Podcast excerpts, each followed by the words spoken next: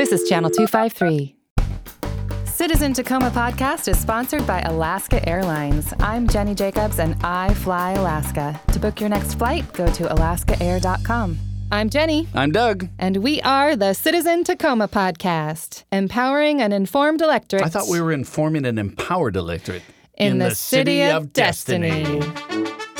Citizen Tacoma, my heart beats true blue.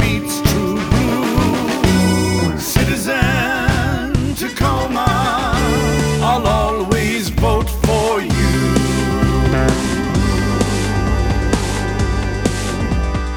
Hi, Doug. Hi, Jenny. Today on Citizen Tacoma, we interviewed Robert Thoms, who is running to retain his seat on the Tacoma City Council. That's right. And he promised to hook you up with Maria Cantwell, your hero. oh, wouldn't that be nice? But it was very interesting to talk to an incumbent because it was an inside view of the City Council that we haven't had from any of our previous guests. Yeah, it was interesting. And he talked about roads again, too. We're all interested in roads. so listen in. Welcome to Citizen Tacoma. Thank you. We're happy to have you here today.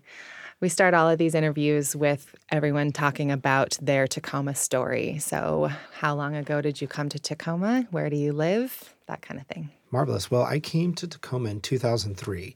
At the time, I was working for then, you know, as the Eastern and Central Washington director for Senator Maria Cantwell. Mm.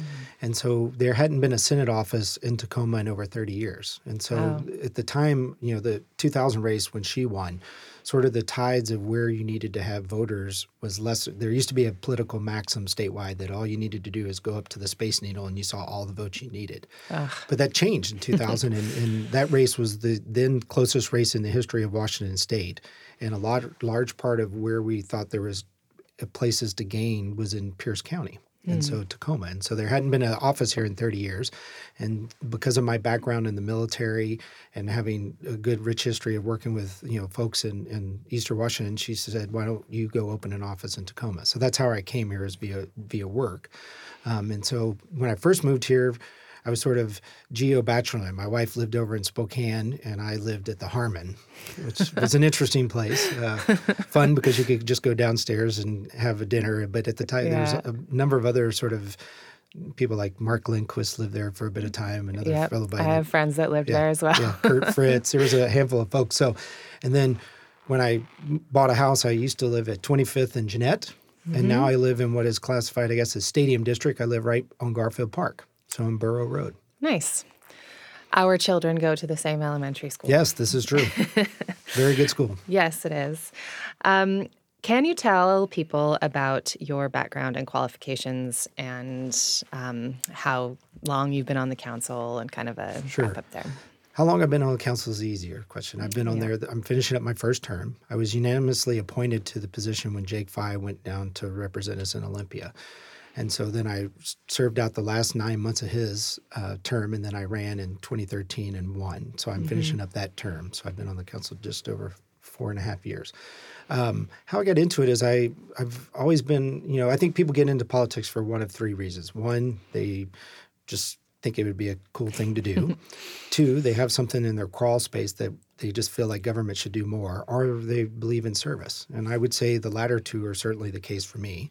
At the time when the position came available, I couldn't get a, a cross, uh, excuse me, a, a, speed bump on my street, and people yeah. come speeding by there. And you know, my life's been about service. You know, my, so I've been in the Navy now nearly 23 years, and so I just believe if you want to get involved, you have to get involved and, and i think you know that's important for all of our citizens. And so i'd studied political science in college. I did legislative stuff for the navy when i was active duty in the navy and ended up my career in the active duty side in washington d.c where i was working on policy. So then i worked for a few members of congress. Then when i came out here to go to grad school um, at the time, I was working in Olympia doing state policy stuff. And then when Maria Cantwell decided she wanted to run for United States Senate, um, there weren't a huge amount of uh, folks to call in Spokane to get over there to run her campaign, so they called me because I was only two years removed from living in D.C. Mm-hmm. and I ran her race over there and we won. And then I worked for her from 2000 to 2007. She a good boss?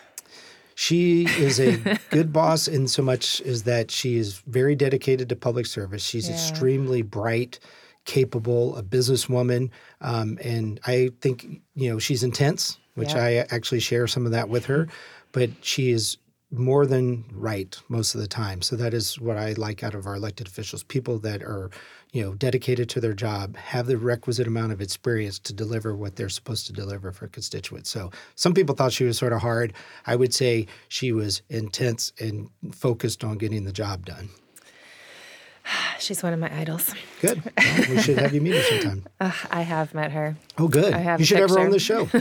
She would do it. I would love to have her We on will the work show. on Okay. I will follow up with you on that for sure.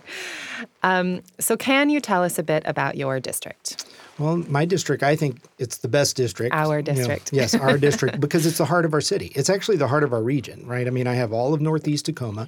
You take all of the port, all of downtown, you come up to right close to where we are on 6th Avenue to Union and down to 30th in a little swath of the waterway there, and then you have everything along the port. So it is at one level a, a challenging district in so much as you have two bookend neighborhoods with all of our downtown and our port. Mm-hmm. So you have what I consider two of the best neighborhoods. One very old, which is the north end and very dense, and then you have one that's a little bit newer, but also very high valued homes. So you know mm-hmm. those they're just two significant parts of our community, and so I mm-hmm. love it. And you know sometimes I get chastised because like, well, everything happens, every all the money comes to downtown, and I'm like, well, I can't, I can't feel bad that I'm the heart of our city, right? That is what God provided us. We're the heart of this area. We're right on the water.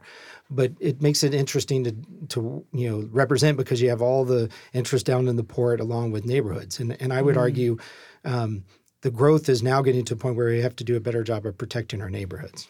Right. So, what do you hear when you're doorbelling? Well, I mean, for me, it's always been, you know, roads is always number one. That's not terribly surprising, or it's always one or two. I mean, Yeah. crime, depending on where you are, at least mm-hmm. on the north end over here, it's a lot of crime and then roads because we are number one in the state for property crimes. We're number nine in the nation for property crimes.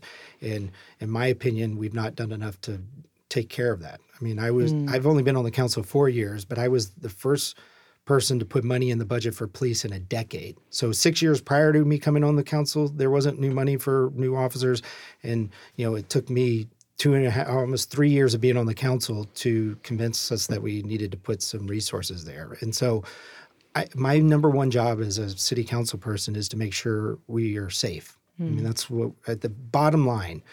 I want the community to be safe. And as a parent, and you know this, I mean, what most people do when they move into a community is are the schools good and is it safe? What mm. is the quality of life? And so that I take that very seriously. I have three kids. I care about other people's families, and I, I've had seven crimes com- committed against me, and I supposedly live in one of the nicest parts of town. Yeah. Oh, Uh, following up on both of those things, uh, property crime and the roads. Um, two questions. One about property crime. Is there something particularly systemic in Tacoma that is leading to this crime as opposed to just enforcement or deterrence by the police? Number one. And number two, well, you can answer that one first. I'll, I'll get Well, you on the say- next one.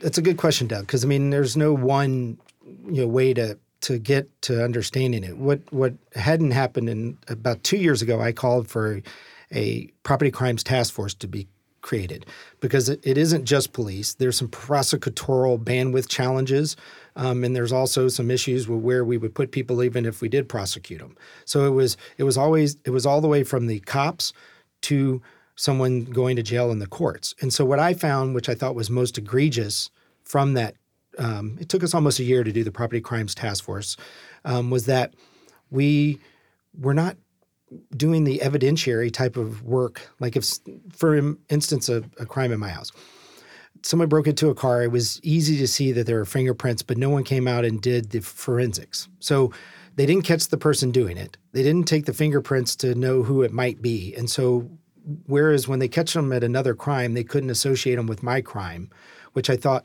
was really, really, really poor for citizens of Tacoma that they because it is very hard to catch someone in the act of a crime. And so, what that report said was you needed more cops, you needed more uh, d- detectives and doing some of the evidentiary work, and we also needed to to work with our courts. I worked quite closely with Lindquist and the courts to sort of say what would it look like for us to get more of these people through through the courts. And so, um, in my mind, we didn't know what we didn't know. Now we know some of the facets that we need to change. And you know what I kept hearing prior to me getting money for the cops was, well, having more police doesn't necessarily mean less crime. But if you take that line of logic, you I would say you can't say having less cops means less crime. So I would right. say having more police in 2007 before the city started doing cuts we had 398 police officers as of today we have 338 mm. so that's a contraction of 60 but yet we have more crime than we did in 2007 so it was simply a budgetary issue it had nothing to do with the commiserate level of crimes happening in, in our city and as someone who lived on, in DC for nearly 10 years and from you know Louisiana and New Orleans I'd never lived in a city that had less than 300 murders. So I know dangerous cities, and I've always flatly refused to believe that Tacoma is dangerous. But it does have a nagging set of crimes that need to be dealt with in a way that make people feel like it's not dangerous. And, okay. and I think that's what we should we have to do that. That's what cities do. They protect their citizens. So if all I did was that, I'd be well employed right? But mm-hmm. there's other things we're supposed to do as well. But it's it's really, as you could tell, I'm sort of passionate about it. So what's your second question, Doug? Yeah, the second question was about roads, and it's something I've posed to other candidates in here. Um, there's I don't understand how certain roads are chosen to be improved and mm-hmm. others are overlooked. Um, uh, the example I cite is my mother lives out on west on off Westgate Boulevard on North Vassault, uh, North Twenty Second, and the roads were redone. Her her street, North Whitman, was redone, and there was nothing wrong with it. And if I want to drive to the north end from where I'm situated, I go down Alder, and Alder is a freaking mm-hmm. mess. I mean, oh, yeah. it's bumpy and holes. So, and it's an arterial. What's going on? I'll explain it to you the best I can, but this is probably a 20 to 30 year in the making problem. When I came on the council four short years ago, the budget for the city was $396 million. And of that budget, we were spending 4.9 of it towards the roads, which is a lesser percentage than any of us spend of our, our own home upkeep. It was just mm. years and years of not making it a priority. And then the citizens, to their credit, joined us in passing a bond that gave us historic level of money, but still only you know 300 million range, whereas we we probably have somewhere between a 1.7 and 2 billion dollar problem. And what you're seeing, Doug, is there's categories of where roads are, um, and let's just focus on two of them: failing and near failing. Those are the last two of the categories, right? Failing and near failing. The budget that we have right now is is not enough to address the failing roads at all.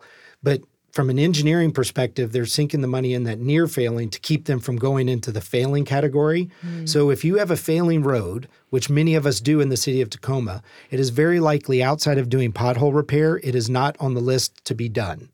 And that to me is embarrassing. But we didn't ask for enough money. We should have gone to the voters and said we need $700 million. So my goal with the 300 million is to spend it so fast as to make people's lives see that we're doing a lot of road work. So, and I would say the only reason we didn't do more than 300 is because at the time when we were doing that, people have a lack of confidence that we would spend the money wisely. So mm-hmm.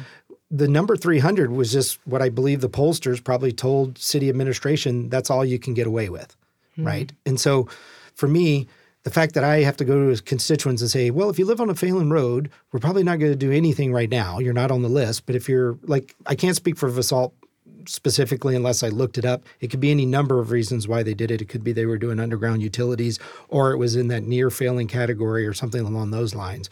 But we have to do better. I when we lost the first bond initiative, we were if you recall there was a big debate about the gross earnings tax and should it go towards roads. It failed. So when that failed, I asked the city manager at the time, I said, Well, what are we doing with the existing gross earnings tax? Oh, well, it goes into the general fund. And I said, well, how is it that we just asked people to use gross earnings tax to go towards roads? They told you they weren't convinced that you would spend it that way, but the money we currently have from gross earnings tax is not going only to the roads. So I passed an amendment along with a colleague of mine, Joe Lonergan, that took the monies that were going into the general fund and and bifurcated them and put them into the roads. So in that one act, we we nearly doubled the roads budget from 4.9 million to just over 11 by saying we're going to do what we're asking the voters to do. And, mm. and that's what we have to do. We have to comport ourselves in a way that people have respect for us, have they're inspired by what we're doing. And I would argue governments have to do a better job of doing the basics extremely well and then asking for additional responsibility. Okay. Thank you. We're going to take a quick break for some words from our sponsor, and when we come back, we'll talk about some meaty issues. This is Nate Bowling, host of the Channel 253 sister show, the Nerd Farmer Podcast. Channel 253 is brought to you by Alaska Airlines. Alaska is our hometown airline. They have the best flights to where I want to go without having to stop in Dallas or Minneapolis on my way to get there. But even more than the flight times, I come back to Alaska because of the service I get when I'm in the air. You know I love the cheese plate, that's a must. And you know I love their craft beer selections. Alaska also has some sort of magic tech that lets me use chat apps on my phone for free, so I can keep in touch with my friends on the ground. But you know, sometimes I want to pretend I'm unreachable for a moment too. So for that, Alaska has free movies I can watch on my phone. Seriously, it feels like magic. Try it next time you fly. Cheese plate, craft beer, free messaging, and movies. You'll never look back. I'm Nate Bowling, Alaska Airlines MVP, and I fly Alaska. To book your next trip, go to alaskaair.com. Okay, we're back. Um, we have a couple of things we want to talk about. Very good. um, Could you please talk to us a- bit about the current actions the city is taking to combat homelessness? Yeah, we've taken a uh, what I believe to be um, a really deeper, really paradigm shifting sort of approach to it. Um, Meaning, instead of just allowing things to happen, which is sort of what I think we were doing, and not really holding ourselves accountable and those who we would be serving accountable, we've upped sort of the posture of the city. Um, and I personally put in two measures that were limiting how long you could sleep in a car from seven days to 72 hours, and then making it um, to where you could not sleep and camp in public spaces. Because what we were finding is our emergency responders, be it police or fire, really had limited ability to do anything with someone if they found them in encampments. So when I first came in office four years ago, the big place where encampments were in my district were along the Bayside Trail um, and they were causing problems with the slope stability. And you know, there was some amount of belief that it was having a you know a negative impact in crime in certain areas. And so, what really brought me to the fore of it was several months ago. The 705 had somewhere in the magnitude of 100 plus people there, and I had asked the State Department of Transportation to deal with it, and they basically said, "Yeah, we're we're okay." And then some, a little something happened in Georgia where a bridge is uh, was compromised because of people doing drug activity underneath, and it compromised the integrity of the bridge. Once that happened, and I talked to the State Department of Transportation, they agreed, "Hey, we may want to get these people out of there." It was one of the largest active transportation projects in the state is happening right at the 705 I-5 Right. in doing so, because I'd been hearing from businesses, Brown and Haley, the Dome District uh, was having a, a con, you know concentration of activities that were related to having people on the street, and I felt we were doing on both ends of the spectrum. From an enforcement perspective, I thought our posture was not where it needed to be, and then from what are we doing to address homelessness, I didn't think we were doing a good enough job, and so I suggested we need to figure out who is on our streets and why they're there and then build a process to get them plugged into their services. And what I found out of every 100 that are down there, 10 or 15 were, you know, would be bad actors. They're down there doing drugs or other type of nefarious activities. 25 to 30 are somewhere on the spectrum of mental illness and deserve to get the services that they rightfully deserve to get as a result of their uh, mental illness. And then about 60 of them were homeless, right, and needed long term housing stability. But we were treating it as if we have 100 people. And so instead of it being a problem, because you can solve problems, it was a conundrum. Hmm, what do we do with all these vast people? And were, I take it from a perspective of having lived on a ship in the Navy where there were more than 3,500 people on my ship. I knew at least 2,000 of them by first and last name, and many of them I knew their families. So we only have somewhere in the magnitude of on a low end 500 and on a high end 1,200 people that live in Tacoma that are on the streets. So I know you can address the number if you take it on as a problem that can be solved. The latter two halves of that, long-term stability and the root causes of people being, you know, without incomes and stuff like that, those are harder to solve. But the stuff that we are supposed to do if we get back to crime and making sure we have a quality of life that we want, those are things we are supposed to do And actually, we're sort of uniquely qualified to be able to do it. We shouldn't just allow people to fester on our streets. It's not good for them and it's not good for our community. And so I just said, no more. We're not going to allow people to sleep on the streets of Tacoma. We're going to find out where in the continuum of those three categories they are and get them put to where they need to go. Right now, what happens is the commingling of bad actors with mentally ill puts stressors on people that are already in a stress situation. And then obviously people that are on the streets are stressed. So it, it, just the commingling of them does nothing good for anyone. So what we did was we did the stability site, which is at Portland and Puyallup. And incidentally, I'm taking a, a tour of it later today with the director of homelessness uh, services for the city of Seattle because they believe we've done something very unique and that we're seeing gains. And so mm. they're actually coming down here at 1:30. I'm taking them on a tour to show them what we're doing because mm. they believe what we're doing is working perhaps better than what they're doing. So we're, I think once you, it's a push and pull. You have to put enough pressure to get people to sort of see that there's a line to go figure out where to go, and then it's a it's a pull because we need to go pull additional resources. And a lot of the programs, if not all of the programs that deal with mental illness and housing, are at the federal and state level. Those are mm-hmm. housing comes through HUD. We have a great organization, Tacoma Housing Authority, that can help us with the housing issue. Mental illness, we need to hold our state accountable to why we have so many people on our streets that suffer from mental illness. And we cannot simply medicate them. That does not work. I do not take my own medicine five out of seven days when I got a cold. So I can't imagine someone who's on in a situation where they're stressed out and on the streets in inclement weather like this are able to take their meds. It's not working. What would you say to critics that assert that warrants and collections um, make it less likely for a person experiencing homelessness to be able to find their way out or to accept help and trust from the city? That these measures are essentially criminalizing homelessness. Well, I would say it, it I think it's. I think their criticism is perhaps misguided in so much as when we did the 100 people under 705, and I was handing out vouchers myself we only had two people avail themselves of the vouchers, right? And I think we at that time we had about 22. So when we were just simply walking through saying, "Hey, would you like a voucher to sleep in a bed tonight?" and only two people took us up on it. Since we've created the stabilization transition center sites, we've had you know over 10 who have moved out entirely, and people are doing stabilization plans for housing. What it does is it has nothing to do with trying to penalize them. It has nothing to do with trying to make them pay fines or fees. Those are very minimal. What it what it does is it allows the police to not just say, "Hey, you just have to move on," because I don't think that's fair to them. I mean, yeah. we we have to hold ourselves accountable. Meaning, what are we doing? Who are they? I mean, it's ironic to me this is an interesting analogy, but we know more about the salmon going up and down the Puyallup River because we fish tag them to know if they're in a hatchery or they natural, and we make sure you can't fish them.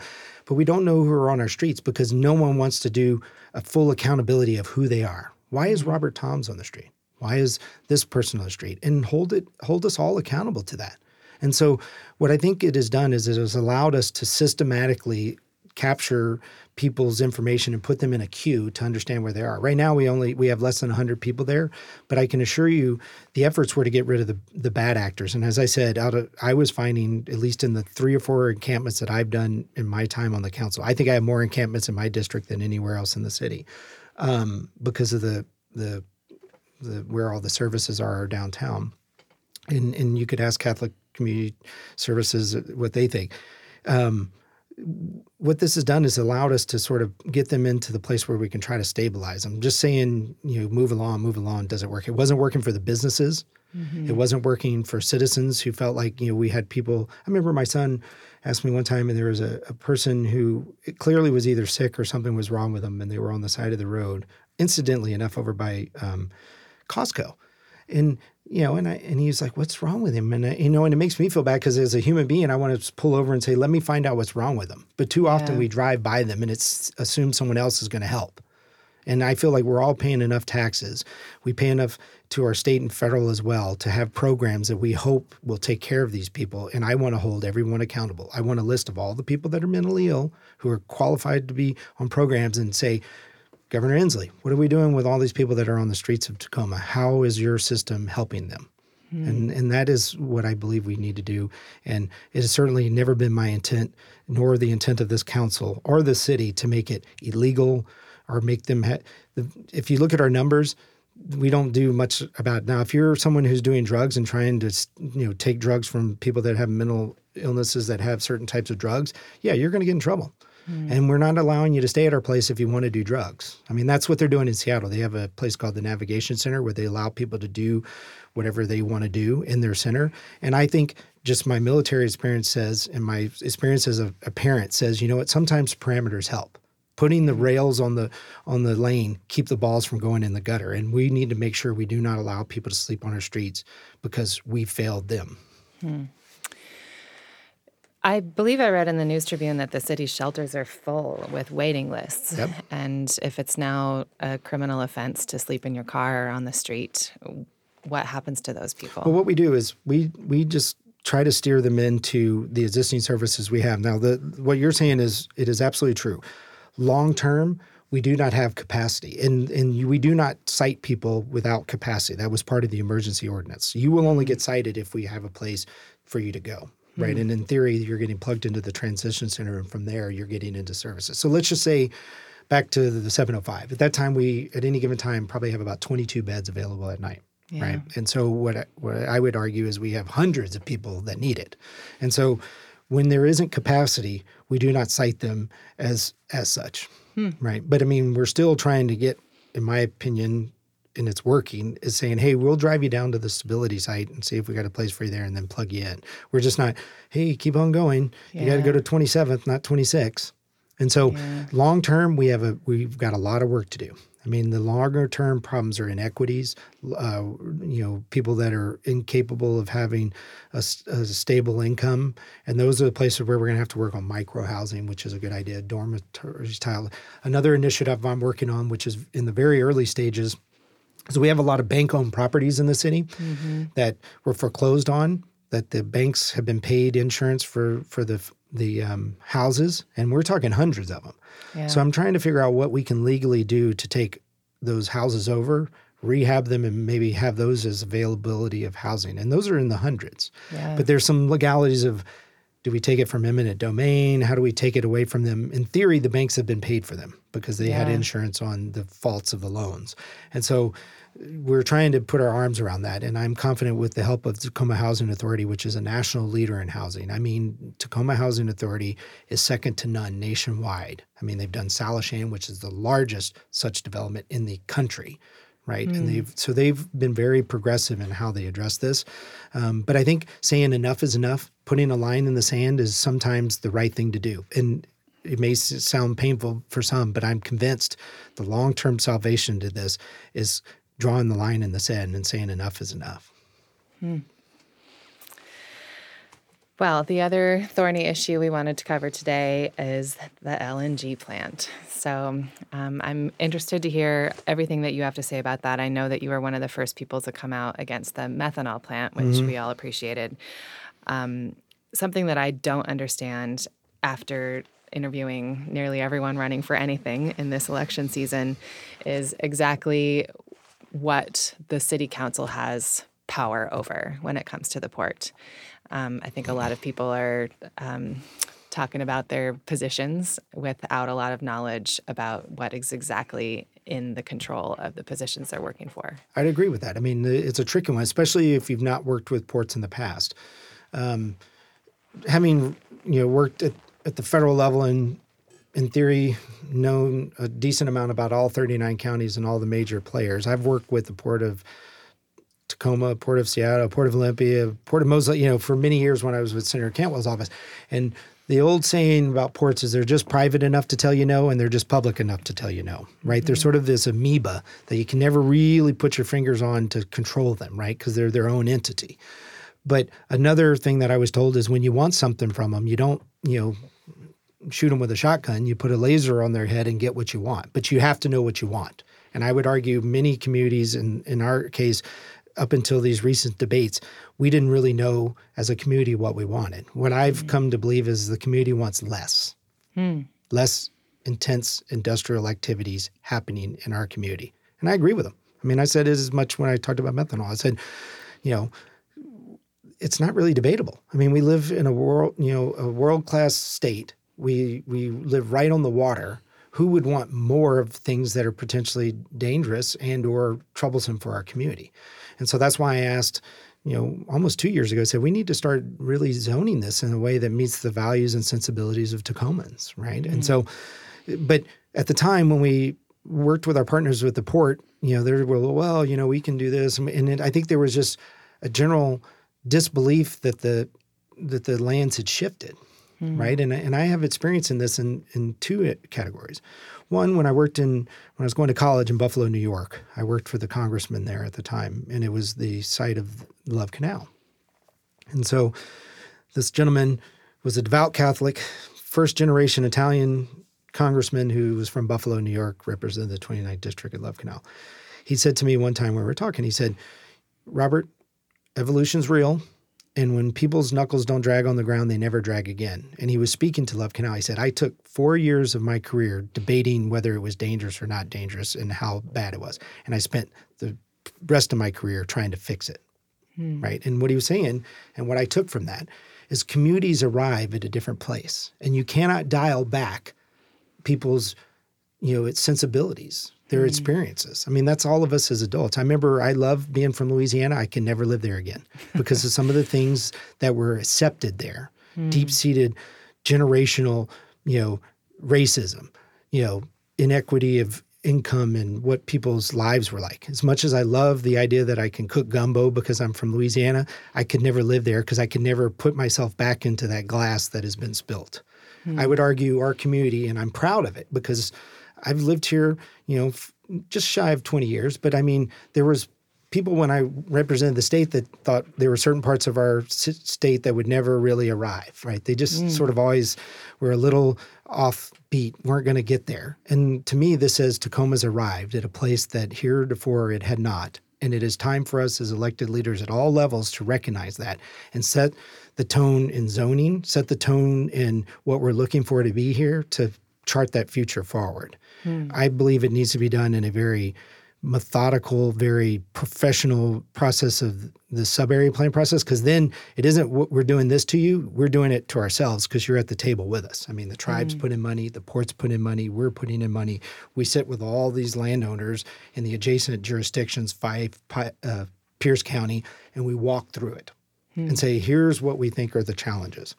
And we're blessed to have a deep water port. I want them to be very successful, but we need to have this conversation. It's painful, but we need to have it because, as I said, we are not going backwards. Hmm. We are going forward. Should the LNG uh, facility be part of that future? And and is it a done deal? Is it already part of the future? Well, I mean, I, my suspicion is is I generically say you always have a chance until something's actually completed. You know, but but based on the way the zoning is, it is is a permissible use. So as we've learned recently with some of the changes, like the city recently settled a three million dollar lawsuit with Walmart where they tried to connoiter with the zoning after the fact. You know, we just tried to change the zoning and the legality of the detention center and found that that was an overreach. I mean, we have to, in my mind, I wouldn't say it's as much a foregone conclusion as that by the time we've had this community discussion. The LNG was already well into its permitting, so it would be it would potentially be a legal thicket of taking from them. And so I certainly don't want to put any of the citizens of Tacoma's taxpayers' dollars at risk for a, for a lawsuit yet again. But but so my sense is, is that is where we are as it relates to LNG. Luckily enough, we caught methanol early enough and we're able to say they're not vested and, and they they sort of die to their own weight more mm-hmm. than anything else. The zoning still needs to be changed, Doug, and and I think in the future, I mean I shouldn't say I think it is an absolute fact. The zoning is going to change in significant levels and will set the course for the next 50 years. It is the most important thing I think that's happened to Tacoma in the last 75 years. Um, and I'm uniquely qualified to work on it. I, you know, I did the land transaction when it when we did the Point Ruston project. That was the last job I did when I was in Cantwell's office, um, and then helped that project come online.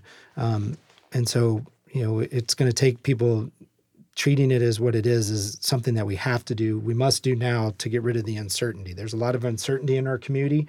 There's a lot of people who are scared and we need to provide them certainty, both from those who want to invest in here and people that have already invested here in citizens. So I'm I'm very uh, eager to get on with the the process that allows us to say what the future should look like. And I certainly want it to be less industrial than its past, and I'm committed to working very hard to make that the case. Mm-hmm. Speaking of such things, where do you, as a seasoned city council member, wish you had more civic engagement? More personally? Yeah, I've we've been talking about LNG with everyone over the last couple of months, and it is still a mystery to me at what point citizens could have interrupted this oh, okay, process. Well, I did this it's gosh, it's probably been less than a year now. We changed the notification process, which the notification process was mind-numbingly goofy in my mind. It was 400 feet. So 400 feet was arrived at because it was the cheapest way to notify people because you didn't have to notify very many people if you only mm-hmm. go 400 feet, be it a soccer field at Annie Wright, be it a plant down in the port. Mm. And so we just moved it to a thousand feet. And right now, even in what you saw in the intervals, they're talking about 2,500 feet from the perimeter. I think mm. you hmm. have to notify people better. I mean, you live a busy life, right? Uh, we all do. So the idea that everybody's super engaged and knows what's happening, they don't always know what's happening. And you know what bothers me most in politics, in government anyway, is that sometimes when I say something, people are like, "Oh, you're just doing it because." it's a NIMBY issue. And I say, guess what? We're all NIMBY. It's just a matter of when it arrives at your doorstep. Mm-hmm. So don't start pointing the fingers at me for saying I'm NIMBY about it. When it arrives at your doorstep, you'll be part of the club as well. Yeah. So the only way we get through that, and what I think the city needs to do a better job of, is notification. I'm committed to even doing it further than a thousand feet. I'm willing to go to a half mile, one mile, depending on the size and and and scope of a project. I think mm. the more people know, the better.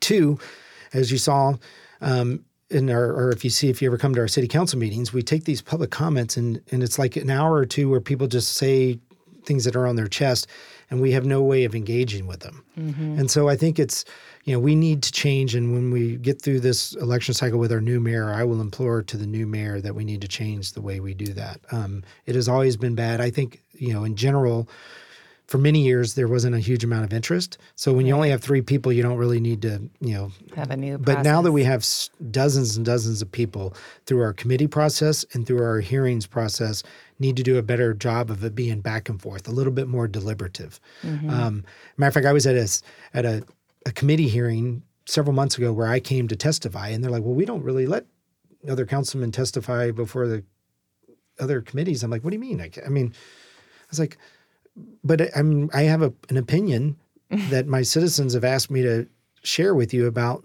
this this issue. And it was yeah. actually the homelessness issue. We were talking about what was we, it was something in the um, along the lines of where who the how we were notifying businesses. And I was like, well, you need to do and they they just didn't even take testimony. Mm. And so I was like, well, that's sort of goofy. Why have a committee if I can't come to it? So, I mean, this is new to the government here, and I, I, certainly have seen in my one term on the council that we can do a better job. As I was saying earlier, the beauty of local government is that you make the biggest difference. The challenge of it is it's never enough because mm-hmm. we have the mm-hmm. smallest budgets and we have the smallest jurisdictional capacity, mm-hmm. but we all live here. None yeah. of us live in DC. Not many of us live in Olympia, but we live here. So we expect more. Mm-hmm. And that's fair. And I love to hear from people what their priorities are because a lot of times, if not almost 100% of the time, they align with mine. I mean, it, I mean, I think my idea of focusing on the basics and doing them extremely well is something that the citizens of Tacoma that I represent are excited to see us do. Hmm. What should I have asked you? I know we talked about homelessness and LNG, and those are kind of the hot button issues. But like as you say, there's many other yeah, there's many. We could do another other show. things. I don't know. I mean, about. based on some of your other shows I've listened to in the past, we didn't get to any of the goofy stuff of like what do I like to do or this that, and the other. Um, well, yeah. we we used a lot of the time talking about important yeah. things, but I would love to ask you the goofy questions. yeah, no, no. I mean, I think you know my big thing is just making sure our quality of life is good and and you know, the proudest thing I've done thus far, and it took me three years to do it, was when we put, you know, the school beacons across this this school district. I mean, yeah. it took a bit of time because we had so many schools that didn't have the right safe, safety apparatus. And so we put in new beacons and school zones across, I think, 24 of our 54 schools. And so that to me um, is tangible. You know, even though doing the 19 new police, putting a new fire station in the port, those are all wonderful things, and I'm I'm glad that we've added capacity there. But it's really, you know, I want my family and your family to feel like the city cares about them and that Yeah. we're doing what we can. And when Little Max was hit last, you know, Halloween, it just brought to bear that at least by our school, people are blasting through there, and no one seemed Yeah. to do more about it. And you know more right than anybody. You live street. right across the street. So those are the things that keep me up at night and make me want to work harder. And I know I have the requisite skills, the right passion. Um, I have the experience of doing this, and I, I think results and experience matter if if at no more time than now because of the significant issues we have as it relates to the future of our city. Well, thank you so much for taking the time to very come today. I know you've got a busy schedule to attend to. Yeah, about to go visit the homeless camp Yeah, with Seattle. Go school those Seattle people. Yeah, hopefully. Thanks for coming. Yeah, thank you very much. Thank you, Robert. Thanks so much for listening to Citizen Tacoma podcast today. We are part of the Channel 253 network, where you can also find the Move to Tacoma podcast as well as the Nerd Farmer podcast. And the Flounders B Team podcast. If you'd like to reach out to us about anything you've heard on the show today, or if you'd like to suggest a guest or a topic, maybe there's something you've been wondering about that maybe we can investigate for you, please contact me at jennyjacobs253 at gmail.com or hit us up on Twitter at Citizen Tacoma. Citizen Tacoma podcast is sponsored by Alaska Airlines. I'm Jenny Jacobs and I fly Alaska. To book your next flight, go to alaskaair.com. This is Channel 253.